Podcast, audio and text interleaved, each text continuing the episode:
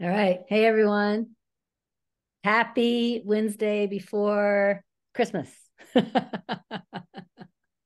um, I want to talk to you first. Um, since I won't be here next week, as far as I know, this is the last time that you'll be the admin when I start. Is that true? Yeah. So I just want to tell you that it, you know, I'm sure it will feel good to see Shauna or Marisol or whoever's here when I come in, but it always feels good to see you. And I'm going to miss you. So I just want to acknowledge that I, you know, I realize I'm feeling a little nostalgic. You know, I realize um, that, you know, we've been looking at your face for a friggin' long time. and and I realized that that you know, as far as you being the sanctuary director, we are now very, very close to that coming to an end. And I just want to say thank you so much for everything you've done, and I love you.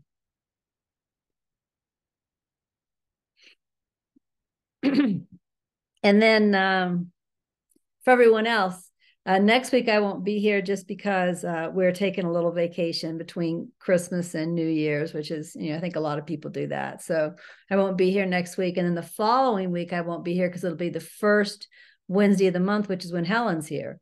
So um, I won't be back until the second week of January, just to get that said out loud. Um, but now we're ready to go into seven steps. And today we are going to begin with quote number three six, seven. Quote number 367.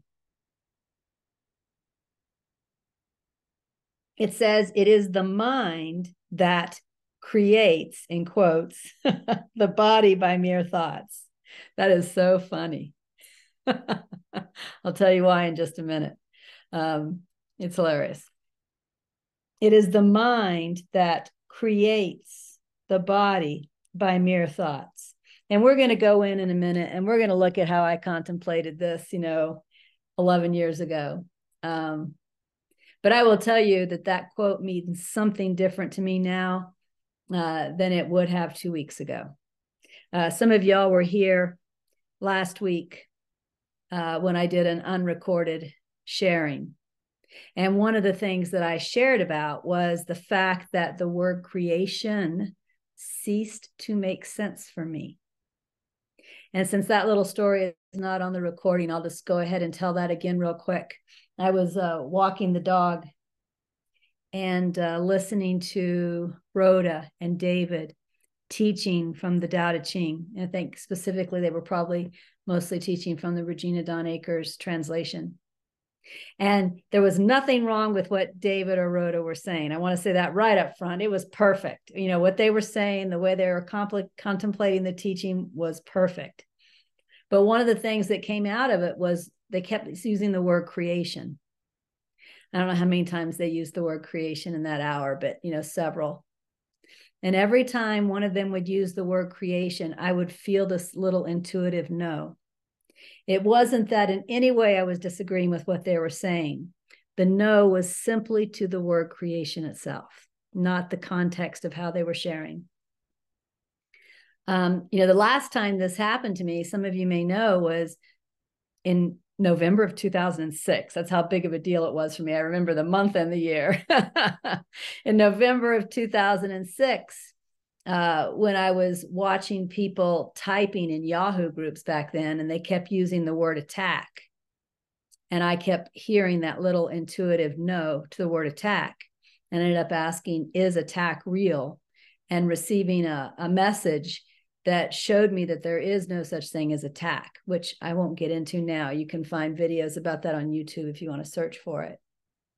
Well, this was very similar, and, and the intuitive no was the same kind of intuitive no I kept hearing when I saw the word attack, uh, when I heard the word creation. And again, I was just walking my dog, wouldn't do anything. and I guess I must have been looking down because the way I remember it is I looked up, and of course, when I look up here, I'm looking at you know mountains. Um, I looked up, and all of a sudden, I saw that there's no such thing as creation. Uh, the word creation completely stopped making sense to me. Uh, it was obvious that that was a dualistic concept, uh, that it could not possibly be true. Um, and I remember, you know, thinking, "Oh my goodness, nobody's ever going to understand this. Like, how you can't explain this." Uh, but actually, uh, I've kind of contemplated, and I've come up with a simplistic way to explain it. So, uh, let me share it this way. You all have heard me say before. I've used the analogy when I talk about that it's all God. I, I've used the analogy before of Play-Doh.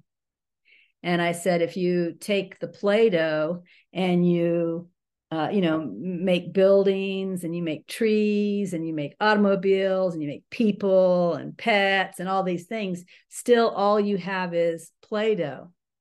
Well, it may seem like you created buildings out of Play Doh and you created people out of Play Doh, et cetera, et cetera, et cetera. This shift that occurred for me, it's a very subtle and yet very important shift. This shift that occurred for me is a shift in focus. Instead of seeing like mountains and saying the mountains are made from God, I saw God appearing as mountains. See the subtleness in the shift? It's like instead of looking at a Play Doh person and seeing a person made out of Play Doh, you see Play Doh appearing as a person. It's a ve- it's a very subtle shift, yet it is entirely dramatic, because what happens then is that there is no more duality. There's no more creator and creation. There's no creation at all. Um, so it's kind of interesting to me when I read this quote now because he even has the word creates in quotes. I don't think I even noticed that before when I read this quote you know some things you don't see until you know well until you're ready to see them right like jesus used to say for those who have ears to hear you know and you can't help it if you don't see it yet you know it just is what it is. But then when you do uh, you do. So this says it is the mind that creates the body by mere thoughts. Uh, and of course creates has to be in quote because there is no such thing as creation. And once upon a time, I would have shot a teacher. Well, not really shot a teacher, but you know what I mean? I would not have liked to hear a teacher say there's no such thing as creation. I just would not have wanted to hear that. uh, but it's true. But what we're going to do now is we're going to go back and we're going to look at how I contemplated this quote, number 367, like I said, about 11 years ago. So here's what I wrote in Out of the Stillness. We've been asked to be honest beyond the human definition of honesty, to inquire into what is absolutely known by direct experience, and to distinguish between reality and mere belief. Since we were given this assignment, I have no idea why I'm talking in the we here. We'll just go with it. but if you're wondering who we was, it was me, myself, and I. this we right here. Since we were given this assignment, the question in my mind has been don't I experience the world directly? Um, however, through contemplation of these last few quotes, I see that I don't experience the world directly. I experience the world through the body. There is I, the body, and then the world. The body is a medium through which I experience. That is not direct experience. This shifts the question the question is no longer, do I directly experience the world? The question is now, do I directly experience the body?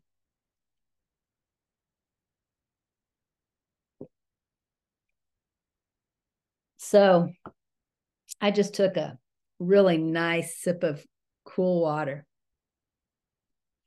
And um, once upon a time, I would have said that I directly experienced that cool water. Um, but what happened when I was contemplating this quote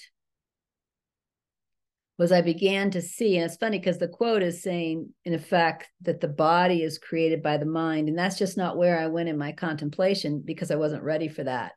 But it still spun me into a contemplation where I began to look at, okay, do I direct, do I directly experience a world? And what I saw was I experienced the world through the body. Like if it wasn't for the sense of sight, touch, maybe subtle smell, very subtle with water though, but if it wasn't for sight, touch, taste, and I'm even going to call it feeling. I suppose it's still touch, but you know, the feeling of drinking the water, touch on the inside. Um, I would have no experience of of water. So what I saw is I do not ever directly experience the world, ever. Um, I even contemplated this further and saw that I do not directly experience my loved ones. I do not directly experience my daughter. I do not directly experience my dog. Everything is experienced through the body. And this makes inquiring into the body much more important now. I'm not just inquiring into the body because, you know, I read in A Course in Miracles, I am not a body, I am free, I am still God created me. I'm starting to realize now everything that I think I know I know it through this body. So, what is this body? What is this body through which I know everything? You know, you could say, Am I this body? Uh, you could say, um, you know, is this body real? Uh, you could say, can this body's perceptions be trusted? Uh, the question I chose to ask is okay, I just discovered that I don't directly experience the world. Do I directly experience the body? You know, if I don't inquire into it, it might seem like I do. You know, I have a bellyache, right? I am directly experiencing the body. But I thought may, that might not be true. I mean, up until five minutes ago, I thought I directly experienced a world. And after contemplating this, I can clearly see that I don't. So maybe I don't directly experience a body either. Right. So that's just where this is going. This is moving my level of inquiry, you could say, back one. Right. It's, it's sort of another way of asking, what am I?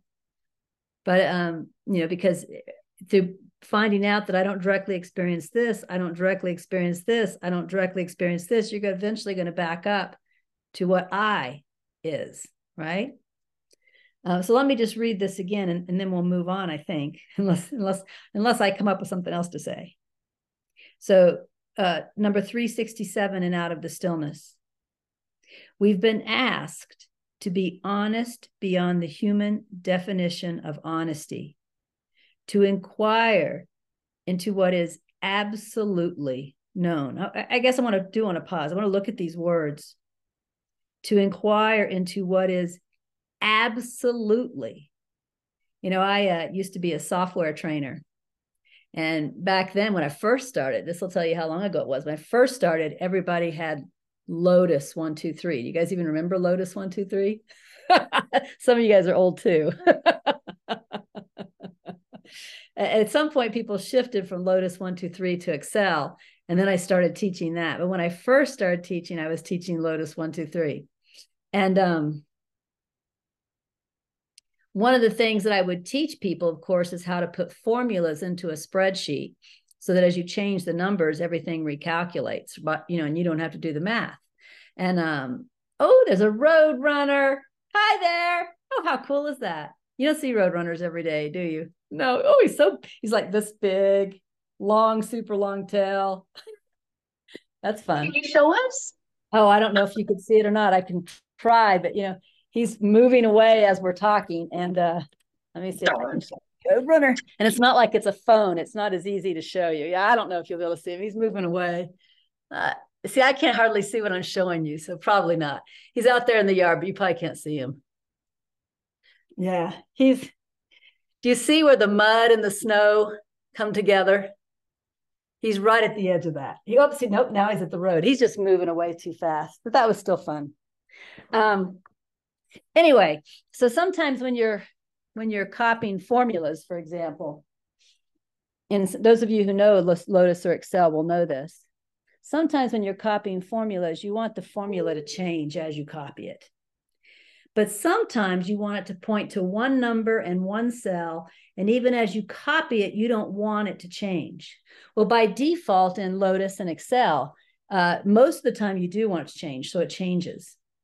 But if you wanted to point to one cell, let's say C4, and no matter where you copy that formula, you always want, to, want it to point to C4, you have to make it absolute and you go in, you put listen, a little dot, a dollar sign in front of the C and a dollar sign in front of the four, and that makes it absolute and it will never change. Okay, so all that long story to say, as a result of that experience of being a software trainer, when I look at the word absolutely, what that means to me is never changes. Just like in Excel or Lotus 123, when you make a, a cell absolute, in a, in a formula. You can copy it anywhere, anywhere, anywhere, and it will always stay that same cell that it's pointing to. It won't move. So this says, we've been asked to be honest beyond the human definition of honesty, to inquire into what is absolutely, absolutely known by direct experience. That's, I mean, even now, like, oh my God, what is absolutely known by direct experience. What is always known never changes, and it's not known through any medium. That's, I mean, that's a hell of a question. If you really know how to look at those words, right? That's what is absolutely known by direct experience. That's what we're here to find out. What is absolutely known by direct experience. And, and that's why I have to inquire well, let's see what I know by direct experience. Do I know this cup of water by direct experience? No, because I know it through the body, right? I know it through touch, I know it through sight, I know it through taste, but it's not direct, it has a medium. And in fact, I can say that about the whole world. So it's not just that the world certainly isn't changeless. That's frigginly obvious. but I also don't know it directly. Right. And so now I'm going to, like I said, now I'm going to back up a bit and I'm going to inquire next into the body. Is it absolute? And do I know it directly? But let's go back to reading this now that I understand, now that I've explained how, how important those words are, absolutely known by direct experience.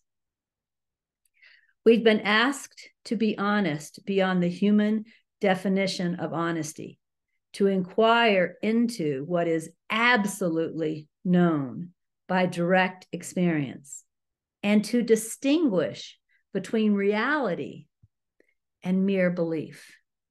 You know, that's also very important. And um,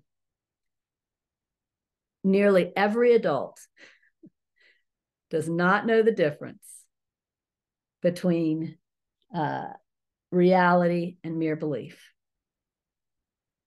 Um, you know, uh, you've probably heard this if you've taken true discernment, because this is where it stood out to me the first time I really realized that I was a believing machine. Uh, was when I was in a discussion with some people, uh, all friends, all on the spiritual path, but each with a slightly different bend, a slightly different way of looking at the spiritual path. And we started discussing Jesus. And I was blown away by what some of these people believed. I'd never heard this stuff before. And they believed it, believed it, believed it. And until I saw what they believed, I didn't even realize that everything that I believed was belief. I thought I knew Jesus, right? You know, like there was one person in the room who, and, and he could go into great detail, um, who believed that Jesus was the offspring of an alien and Mary. Um, and that there were gods that lived on another planet and they were able to communicate with Jesus, and that's what Son of God meant. Uh, certainly, there were people, and who knows, maybe some of y'all, uh, who believed that uh, somewhere between, you know, Jesus becoming somewhat of an adult, maybe 18 and 19, and him becoming 30 when he kind of shows up in the New Testament, that he traveled to India and studied with masters and that all of his wisdom, all of his knowing came from that time period in India. Um, you know, certainly there were people who believed that Mary Magdalene, you know, uh, was his wife, and and some people even believe he had a son, and the son is buried somewhere in what we call Spain today. Um, you know, just it just went on and on and on and on, and I thought, oh my God, the truth is, we don't even know if he existed. We don't know a damn thing about him. We don't know anything. I mean, that's the truth. You know, we get taught all this stuff from the time we're born, and we believe. We're believing machines. And we think we know what the fudge we're talking about. Uh, it just blew me away when I realized it. And so, what this is saying, this is a, also a big assignment. Just like discovering what is absolutely known by direct experience is incredible. It's also incredible to start telling the difference between reality and mere belief. You know, food is another one. I love to sit in the room with a bunch of people talking about food. What's good for you? What's not good for you? It's ridiculous you know, my grandma lived to be almost 100 years old. And I, I swear to you, she ate a lot of stuff that a lot of people nowadays would say was not good for you. And she ate a lot of it, you know? So we just believe so much stuff and we don't notice that we're believing. So just to take on that assignment, to start noticing the difference between what do I know, not only what do I know by absolute direct experience, but what do I know and what is just a belief. And of course, you know, it's just a belief. It's a ridiculous belief uh, that I'm Regina. What the heck is a Regina? It's a sound. Regina, it's a sound. Somebody put that sound, you know, gave a name to a baby and and it got put on a birth certificate and everybody began calling that baby Regina. And of course, it grew and grew, and the Regina, but to say, I am Regina, that makes no sense at all. I'm a sound, I'm a three syllable sound. You know, there's so much stuff that we believe. I see Sina laughing now. That's cracking me up. But there's so much stuff that we believe. It's ridiculous. We don't even we don't even begin to understand. I remember at one point you know, I'm looking at all this stuff in my own mind, but also looking out there and seeing everybody else is just as foolish as I am. I thought, and we think we grow up. We never grow up. You know, how can you say you've grown up if you just believe in whatever the heck you want to believe? That's not adult. Um, and in fact, there was one spiritual teacher. His last name was Rose. I can't think of his first name right now. Some of y'all may know him he used to refer to enlightenment as becoming an adult. That's that's how he ref- he said you become an adult. You know, finally, right? So back to this. This is the assignment that uh, uh, my inner self has given myself. We've been asked to be honest beyond the human definition of honesty, to inquire into what is absolutely known by direct experience and to distinguish between reality and mere belief. That's a heck of an assignment. Since we were given this assignment, the question in my mind has been don't I experience the world directly? So this is where I started. You know, don't I know that it's daytime? Don't I know that it's sunny? Don't I know that, that that's a magpie? A while ago, I saw a road runner. Don't I know that this is a chair? Don't I, you know, well, I have to look and see if it's absolute by direct experience. Oops, I'm going to hang up on that person. Absolute by direct experience. And what I saw was it's definitely not by direct experience. I, everything I think I know about the world, I experience through the medium of the body. I don't know anything by direct experience. So the question is don't I experience the world directly? However, through contemplation of these last few quotes, I see that I don't experience the world directly. I experience the world through the body. There is I, the body, and then the world. So there's whatever I am, and then the body is the medium, and then the world. There's no way I can experience a world without this medium of the body. The body is a medium through which I experience. That is not direct experience. Can you imagine that? You have never actually directly experienced a world? None of us have. This shifts the question. The question is no longer, do I directly experience the world? The question is now, do I directly experience the body? And that's the end of um, that particular contemplation. And it looks like the next one I have is number 372.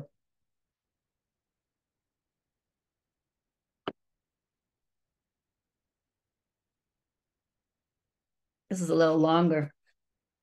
372 in um, Seven Steps to Awakening says, each individual sees only those objects which are rooted in his own mind. When the ideas in the mind do not bear fruits, there is a change in the mind. There follows a succession of births, births to suit these psychological changes. It is this psychological connection that creates the conviction in the reality of birth and death and in the reality of the body. When this conviction is given up, there is cessation of embodiment. I'll tell you right now, I don't know if that's true or not. I would say ultimately it's not true. Um,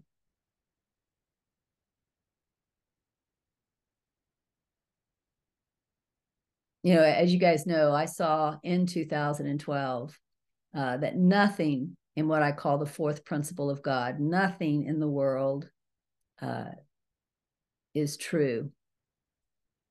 And that would include an experience of reincarnation.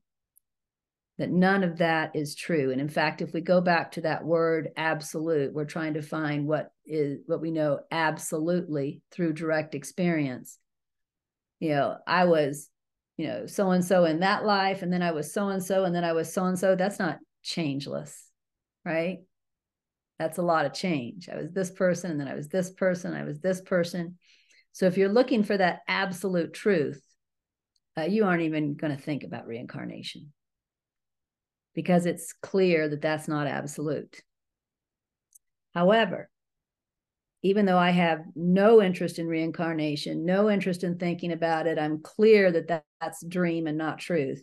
I still see something in this quote. So let's look at it again. Each individual sees only those objects which are rooted in his own mind.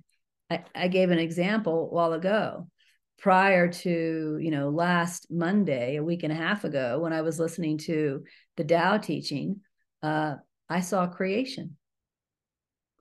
Now I don't. You see? As you guys know, if you know my story, once upon a time I believed in rejection. Now I don't. Once upon a time I believed in betrayal. Now I don't. You know, um, once upon a time I believed I was Regina, I'm Regina. Now I don't. You know, so so whatever we experience it's because it is rooted in our mind. And genuinely, when it's no longer rooted in our mind, when in whatever way it has been uprooted and it and it goes away, you no longer experience it. So it's one thing to say, for example, oh, I don't believe in rejection. and then to feel all rejected when somebody doesn't invite you out to dinner with friends. That's that's just you know there you are lying to yourself again. That's just BS. That's proving you're you're not an adult, right? Still a kid, 65 year old kid. Um, it's another thing to not ever see rejection again. Even when people are fighting and breaking up and saying mean things to each other um, the way that my mind has seen it ever since the belief in rejection died is it's just people believing their thoughts and acting them out. And that's not the same thing as rejecting someone. Believing your thought is, is entirely different. It's just people believing their thoughts and acting them out. So anything that you experience is rooted in your mind. And that's good news because that means you can practice inquiry and somehow, you know, with the help of miracles, with the help of the unseen, you can practice inquiry and it becomes rooted out. And at some point, you can let go of a belief and then you will no longer experience it. I was talking to a friend this morning and I told her, I said, you will know when the I am bad belief is in your rearview mirror.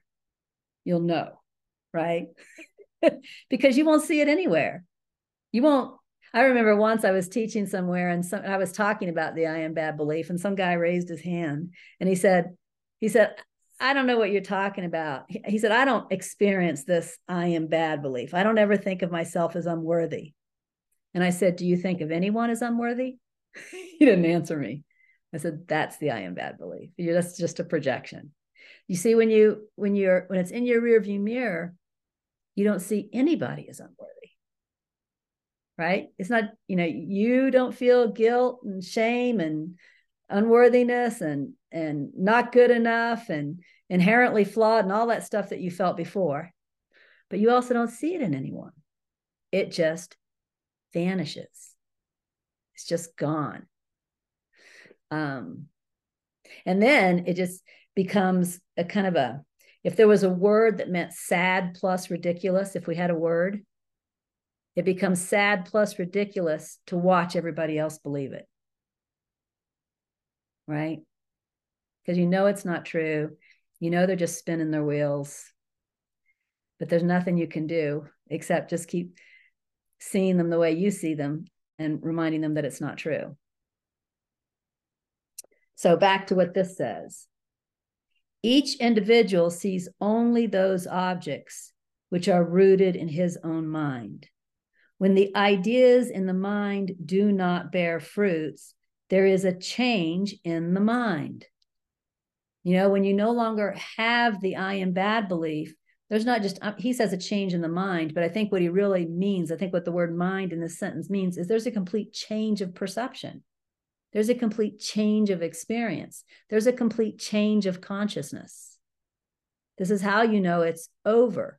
Something that used to be there, like unworthiness, is no longer there, no matter where you look. Whether you're looking this way or that way, it's just not a part of the scenery anymore. So when the ideas in the mind do not bear fruits, there is a change in the mind there and then this part yeah, a lot a lot a lot of there follows a succession of births to suit these psychological changes it is this psychological connection that creates the conviction in the reality of birth and death and in the reality of the body now let's get to the last sentence when this conviction is given up there is a cessation of embodiment in other words the belief in the body is no different than the belief in unworthiness or the belief in, you know, anything else. The only reason you experience it is because that belief is rooted in the mind.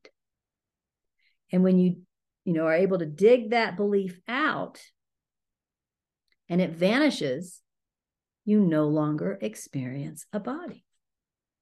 It's just like the I am bad belief or anything else. That's amazing to me. Now, I can talk about the I am bad belief in past tense. It's in my rearview mirror. As you guys know, I have not yet transcended the belief in the body. And I've talked about that to you, you know, not too long ago with the fear of you know, lions and well, we don't have tigers, lions and tigers and bears. Oh my, you know, and dogs. This yeah, lions and dogs and bears. Oh my, oh here, you know that like you know, so you can tell that the belief in the body is still there. Um, but what that means is that belief is in the mind. It's no different than the I am bad belief, no different than the belief in betrayal, no different than the belief that um, in attack. I mean, you know, just go on and on and on to all these things that have fallen away. This is just another belief rooted in the mind. So, what do I do with that? The same thing I did with all the other beliefs. I practice inquiry. I remember to the degree that I can remember the difference between truth and illusion. I hold back to the degree that I can hold back from acting on the belief in the body. I rest, accept, and trust whenever any fear or anything else comes up, any emotional stuff comes up around belief in the body. One thing that I've always loved, I call you know, it's, I originally called it forgiveness, then I called it letting go. Some people don't know what either of those words mean but it's transcending a belief is really what they mean. And one thing I've always liked about the practice of forgiveness or the practice of letting go is that it doesn't matter what you are working on right now, the practice is the same. Right? You don't have to learn when you've now you've transcended the I am bad belief, but you're looking at the truth is not true belief. You don't have to learn a whole new set of tools. You apply the same set of tools to that. And then you've transcended that, but now you're looking at the I am a body belief. You don't have to learn a whole new set of tools. You apply the same set of tools to that. Right? So it's simple. It may not be easy, but it's simple. You just learn a certain set of tools, you learn how to use them, when to apply them, and you just keep doing that no matter what it is you seem to be working on right now. So when this conviction is given up, the belief in the reality of the body, there is a cessation of embodiment. And you know what he says is a cessation of embodiment. I don't think that means, in fact, I'm certain that doesn't mean that poof, like if right now, if right now that belief was rooted up, just like the creation belief was for me a, about a week and a half ago, if it just happened right now, it's not like this body would poof be gone. It's not the rapture. um, I would just, the word I would just have nothing to do with this body anymore. I would not mean that. And to some degree, I still does mean that. Otherwise, I could not feel unsafe. Right? And again, this reminds me of that conversation with Nisargadatta when the man is like, I see you sitting there smoking a cigarette. And Nisargadatta says, It's your I am the body belief that sees me smoking a cigarette. So just like I said, it was a, it was a, a dramatic but a subtle shift that shifted from seeing um, the mountains as God to seeing God appearing as mountains. Very subtle and yet dramatic. Um, it would be a subtle yet dramatic belief, or a shift, to suddenly see I is in no way rela- related to body. You know? So, all of this stuff, even that, is rooted in the mind.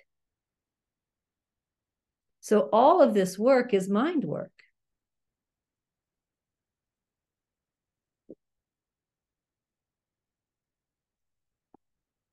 By the way, I loved George's homily. Um, was it last Sunday? Seems like a year ago. Was it last Sunday? That's hard to believe. time time just has I have no sense of time anymore.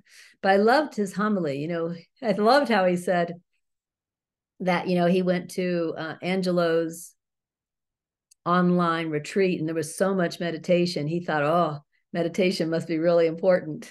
And then he reads Angelo's book and he gets to whatever chapter and Angelo points out that you know meditation's okay but you know you what you really need is inquiry.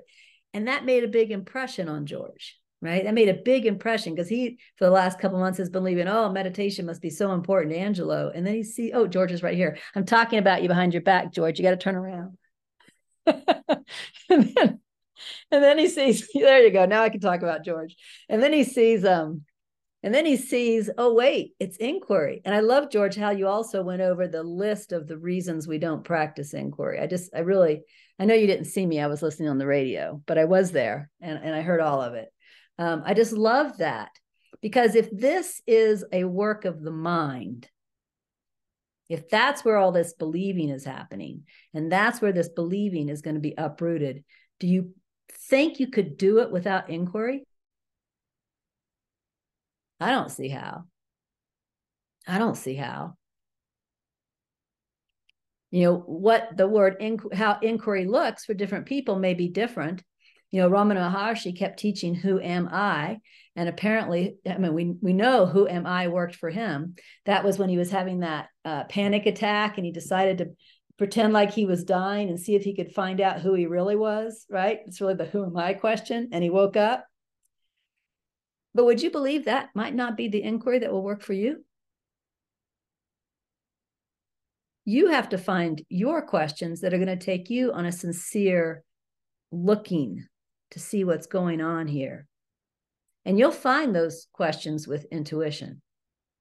You know, Angelo has some great suggestions in his book if you look through out of the stillness, I think you're going to find some great suggestions. Uh, and all of these suggestions may help you with your own inquiry.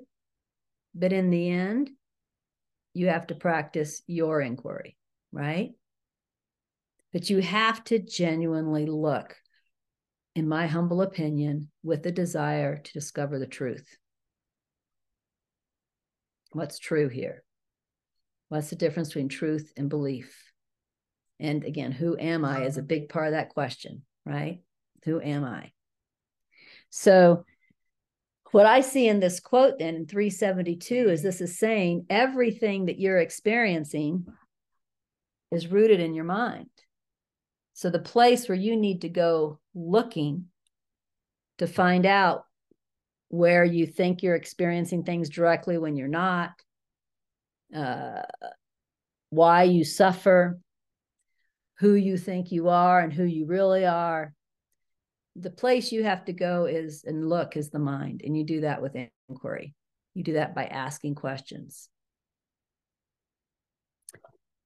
I'm going to go look at um, Out of the Stillness now, number 372. Um, so after contemplating that quote we just read, from my life experience, I know the beliefs change over a lifetime. And you guys probably all know that too, right? How many of you believe exactly the same thing that you did when you were 19 years old? Yeah, not one of us. So we know that beliefs change over a lifetime. From my life experience, I know that beliefs change over a lifetime. I also know that as belief changes, I experience the world and the body differently that seems to show that there is a connection between mind and the experience of the world and body. Doesn't that mean that neither world or body are experienced directly? How many of you all, this is a very basic question, but how many of you all at any time in your life, for any minute, have felt attractive at any point. How many of you all, at any point in your life, for any minute, have felt like the ugliest or the most unattractive person on the planet? Okay, now think about one. Think about one of those moments when you felt attractive, just to the degree that you can. Remember how that felt. You know, I can remember myself, you know, young and you know out on the town, a little bu- a little drunk, but you know, I, I, felt like Miss Popular, right? I was happy, and you know, uh, now think about how you felt when you felt like the ugliest or the most unattractive person in the world. That feels pretty lousy. Might even want to hide, you know, hide, not even see anybody, right? Not go out. Funny thing is, one could have been Saturday, the other could have been Sunday. Yeah, you know that's true, right?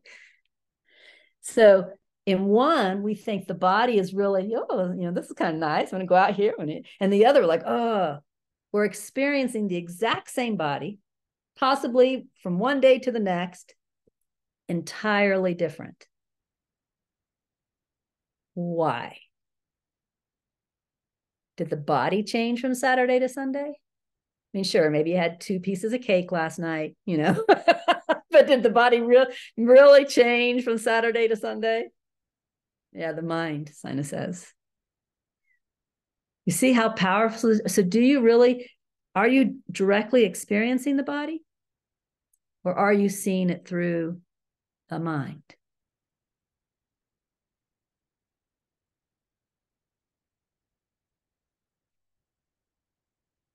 Yeah, the mind. You see the world. Now, that makes the world twice removed because you're seeing the world through the body, but you see the body through the mind. So now the world is twice removed. So you don't experience that world directly at all. Think about all of the feelings you have had about things that have happened in the world, including your personal life, right? Either out there or in your personal life, but in the world. Think about all the feelings, you know, the whole gamut of feelings that you've had about things that are happened in the world, and then pause for a moment and realize none of that was direct. That was all filtered through the body, through the mind.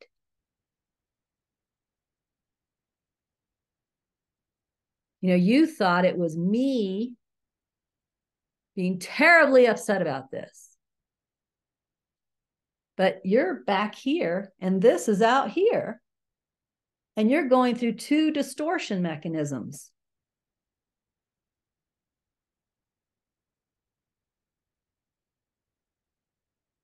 If you think about it, it's it's it's amazing.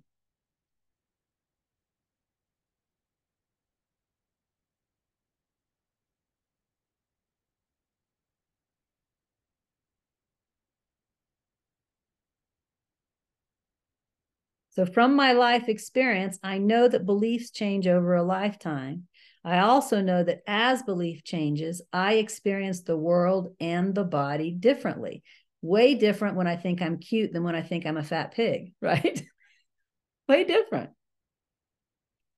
That seems to show that there is a connection between mind and the experience of world and body. Doesn't that mean that neither world, or body are experienced directly. Let's see, 374 looks a little long, but let's see what happens. Let's get a start on it and see what happens. so, 374, the quote from Seven Steps to Awakening He sees the truth who sees the body as a product of deluded understanding and as the fountain source of misfortune, and who knows that the body is not the self. I'll just read that one more time, then we'll go directly to out of the stillness. He sees the truth, who sees the body as a product of deluded understanding and as the fountain source of misfortune, and who knows that the body is not the self. All right, let's look at my contemplation of that. The body is a representation of a misunderstanding about what I am. To experience the body and call it me is to define a portion of total experience as having core importance. When a portion of total experience has core importance, the duality of good and bad is perceived pleasure and suffering are experienced. That's because perception is judged from the perspective of core importance. One who knows the true self knows all that is as the self. There is no part of all that is with core importance. Without core importance, the duality of good and bad does not exist. I was just about to say, this example pops in my mind every time. Here it comes again. This can be seen if you watch a hawk. When a hawk takes a robin's egg from a nest to eat, it is bad if core importance is given to the robin. It is good if core importance is given to the hawk. So, is it good or bad, or is it simply is? So, what happened to me as I was contemplating this is I saw a direct connection between calling this me, this body and mind, between calling this me and perceiving duality. Because if I call this me, well, then this suddenly becomes very important. Do you agree? And now everything else in experience is judged according to how it affects this. So today is a bad day because even though it's warm and even though I saw a road runner and I saw a hawk and I saw a, a, a, a herd of antelope you know, even though oh, and I saw a bluebird and you know, oh, and I saw a magpie, but it's bad day because it's muddy out there. And when you go out there, the mud here has so much clay in it, it just sticks to your shoes. You can't get it off. I've got a brand new house that I want to keep clean. I got to walk the damn dog in the damn mud. See how that works? Suddenly she's a damn dog she makes me go out in the damn mud and then get my floor dirty. you know, it just, perception is distorted through me. That's the fact of the matter. We're not experiencing anything directly. We're not experiencing the world directly. We're experiencing it first through the body, but then through the mind, and especially through the idea of me. And that distorts everything. Nothing is seen clearly. And we think we're experiencing it all directly. I, I am directly experiencing the, the damn mud that's clinging to my shoes. I think.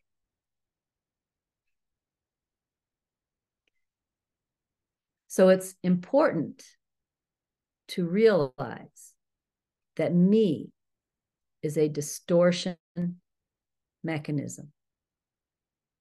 And what happens to me, and some of you guys know that there's been stuff going on here lately. I promise not to talk about it on a recording, but some of y'all know, and it's not stuff that most people would write down as good. Do you agree? but you saw that it did not affect me. The reason it did not affect me is because it was not seen through the distortion mechanism of me. You see, if it was seen through the distortion mechanism of me, I would have had to be upset. Because you know, like my mom was upset. So my mom said something like, Your youth was stolen. See how you can do that? My whole life was wasted. You know, I could have had a whole different life if it hadn't been for this. See how that distortion mechanism works?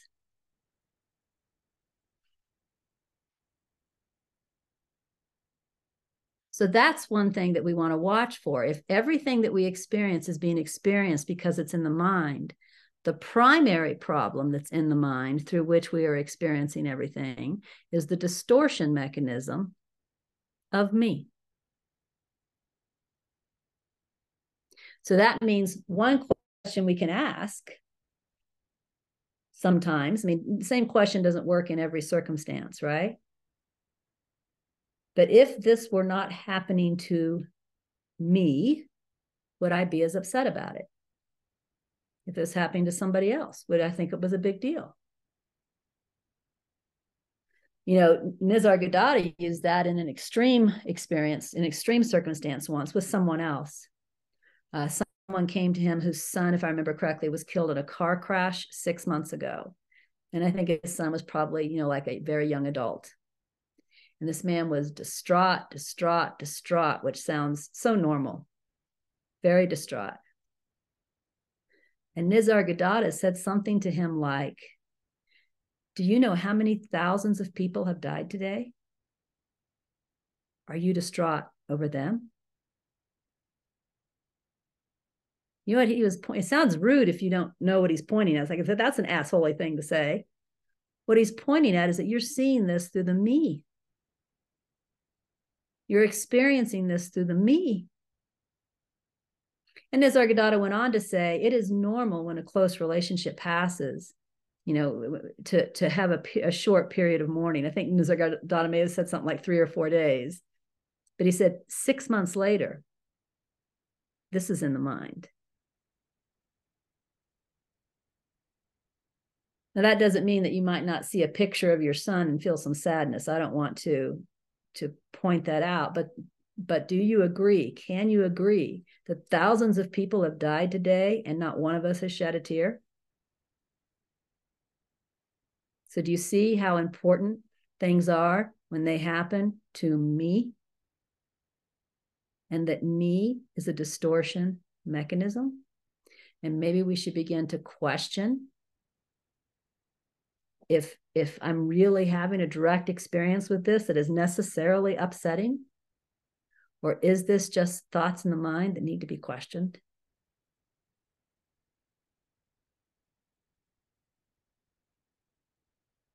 And uh, we're out of time. Can you say something fast? Yeah say something fast melissa. Oops, can't hear you at all Okay, we'll let it go because we're out of time. Simon wants to go on her break, so we'll let it go. Um, again, I won't be here next week, and I won't be here the next week. So the the second Wednesday in January, whatever that date is, um, that's when, as far as I know, I'll see you. But you know what? That's so far away, I can't even say that for sure. that's the that's when it's in my calendar next. Okay. Bye, everyone.